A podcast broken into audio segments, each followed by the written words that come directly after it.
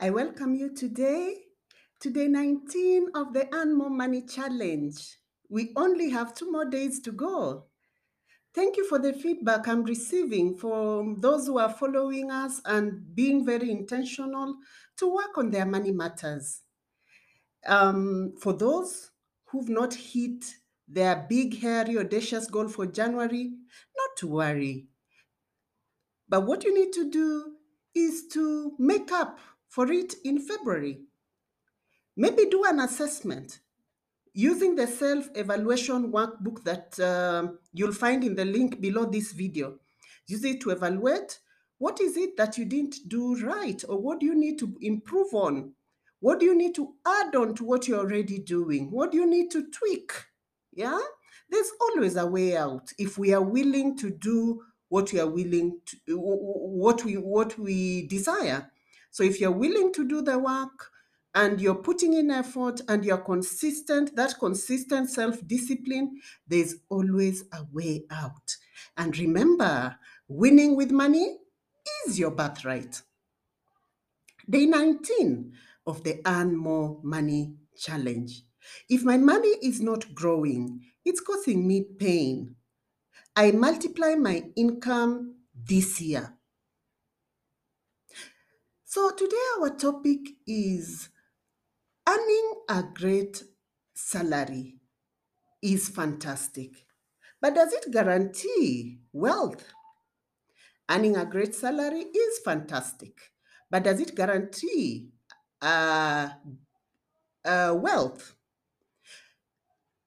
Many or most of us strive to earn more in the job front, even if you run your own business, if you are actually doing things right, it means their business should be paying you a salary as opposed to just withdrawing money from the business. You need to be earning a salary. So the question is when you earn a great salary, but you all you do is spending it away, then it will not help your financial position.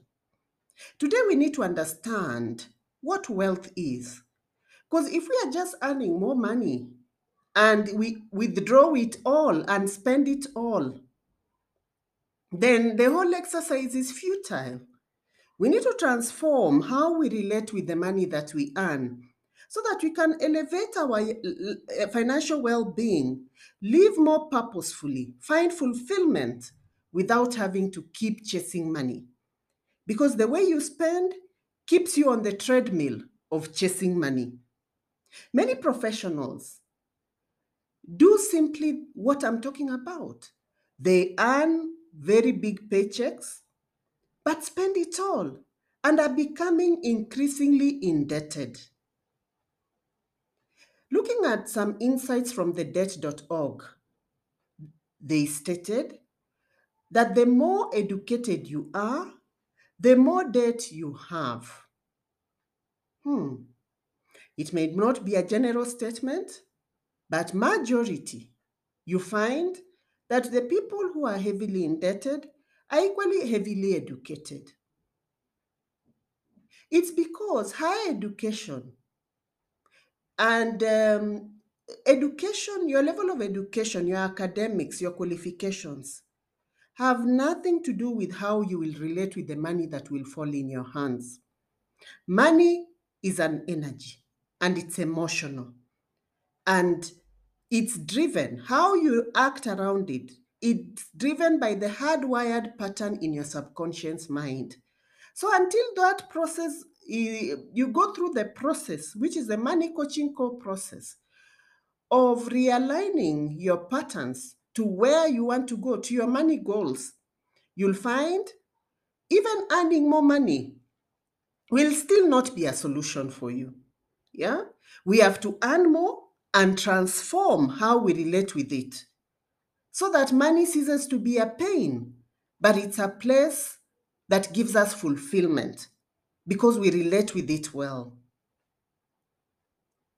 And also, higher education is more or less viewed or higher qualifications or higher job ra- ranking in the job market is often uh, viewed with high income, and high income leads to high spending. So it's like you are expected to have this kind of a car. You are expected to live in this kind of a area, uh, address, because you are the CEO of, or you are the head of HR of, or you are the, the director of. So there is that expectation that you need to drive this car, you need to stay in this address, you need to dress this way or the other way. You should not repeat suits uh, in a month. You you need to take your children to this and the other school. Yeah, you need to go for this kind of holidays. You can't be seen in a holiday where there are so many people crowding all over. There is need to be private and serene. The thing is, often you find many professionals give in to this expectation.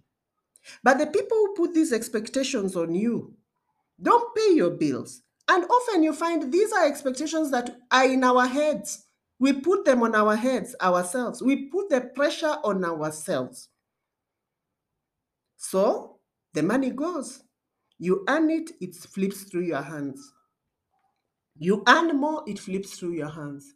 You work day and night, you are away from your family because of work. You, they hardly see you. When you come back, you are tired with more work. Then, whatever it is that you earn just disappears. You earn bonuses for good performance, but your bank account is empty and you are indebted. So, we need to change this and begin paying attention on the right stuff. Not only to pay attention on how much I earn, but we need to pay attention on building wealth. And building wealth has all to do with how you manage your money. How do we measure this? One way to measure your wealth is calculating your personal net worth. And personal net worth here is your total assets less your total liabilities.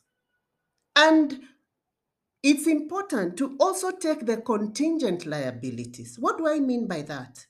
For instance, you have a loan, a mortgage. That mortgage attracts an interest of 13%. Yeah? That mortgage uh, uh, attracts an interest of 13% per annum. So that portion of the interest needs to go under your liabilities so that we don't overstate this thing we call assets. Because at the end of the day, you need to spend money to pay that interest. So your net worth, your assets, assets, less your liabilities. But even when you pick up your assets, they need to be assets that work for you. There are some assets that even if you have and you call them my assets, they are likely not to translate into cash flow when you need them, or they are likely not to make a, a, a change for you. For instance, ancestral land. Yeah? When you want to educate your children, maybe in the city, you want to live in the city and you have this big ancestral land at up country, it will not help you when you need it. Yeah? It will serve a very different purpose later, maybe. So to pay attention on the things we classify as assets against liabilities. So too often you find people get caught up with the showmanship of wealth, meaning they look at the material things that they believe a wealthy person should have, um, which I've said the gadgets uh, and all these, and call these things assets. These are depreciating assets. They simply take money out of your pocket yeah, the big houses, the flashy cars, because you have to service them, you have to maintain them, you have to constantly spend on them to retain that look. But if you don't own these items and you have purchased them on borrowed money, it doesn't it does not increase your net worth, of which that is what more often they are. They are bought on borrowed money. So first of all, they are depreciating in nature. Secondly, they are you have to keep servicing the debt. Thirdly, you have to keep spending to maintain them. So pay attention. Pay attention on the things you call your assets. While, while most people do this, surprisingly, people who are millionaires, who are building wealth, are the ones who don't have a lot of flashy purchases and don't look the part because they invest their money and get their money working for them. So they, they always look, okay, fine, I've earned a million this month. How can I make it work for me? Where can I put it where it can generate another 100,000? So that by maybe the next month or another six months, it is maybe one, 1.2 million. They look at multiplying their earnings. And it's the essence of this forum. Yeah, I multiply my earnings this year. Yeah, pay attention and be clever on how you handle your money. Debt is expensive and it costs money to borrow money. But saving and investing, it earns money. So the idea about this space, earning more money, is to earn more money, retain it, and grow it. Continue that cycle. Earn more, retain, grow. Earn, retain, grow. Earn, retain, grow. Keep going on that cycle. And you're on the right trajectory to build your wealth. So, taking time to understand what your personal net worth means is important because you understand your current financial position and what you need to work on to improve it. Then, personal net worth is the true value to measure your financial progress when you are getting out of debt and building wealth. Because measuring your financial wealth is important and it's very key. Here are some motivating factors to start calculating your personal net worth. Calculating your personal net worth offers you the most accurate picture of your financial health. Yeah? Instead of looking at things like, oh, my car, my, um, uh, this is my car, where I live, and all this, which means you are equating your net worth. Yeah? Ideally, your self worth, you're actually equating it to material things. So, personal net worth is how much money is left over for you if you were to sell off everything you had. Net worth tracks your financial progress. You measure month on month, year on year, and watch your progress grow. And you're likely to pay attention and see where is it that I need to, I may be risking, and it's not aligned to where I'm going. Net worth helps you keep your debt level in perspective. When you understand your financial position, you can work at increasing your wealth. And it's simple to calculate your net worth and straightforward and easy to track periodically. It's not a complex thing. It's just your total assets minus liabilities, but you have to classify the right assets. It's the most important number when measuring the true sense of how rich you are. Another indicator is your financial independence number. Your financial independence number is the amount of money you need to be able to live off the returns on your net worth without depleting your net worth and without adjusting your desired lifestyle. And this is so important because you find that we work so hard when we get to age 60 because of not having planned our investments correctly. You find or you retire with no tangible investments, you find that the lifestyle just drops and your body is in a shock and you just can't adjust to that. And that can lead to early death.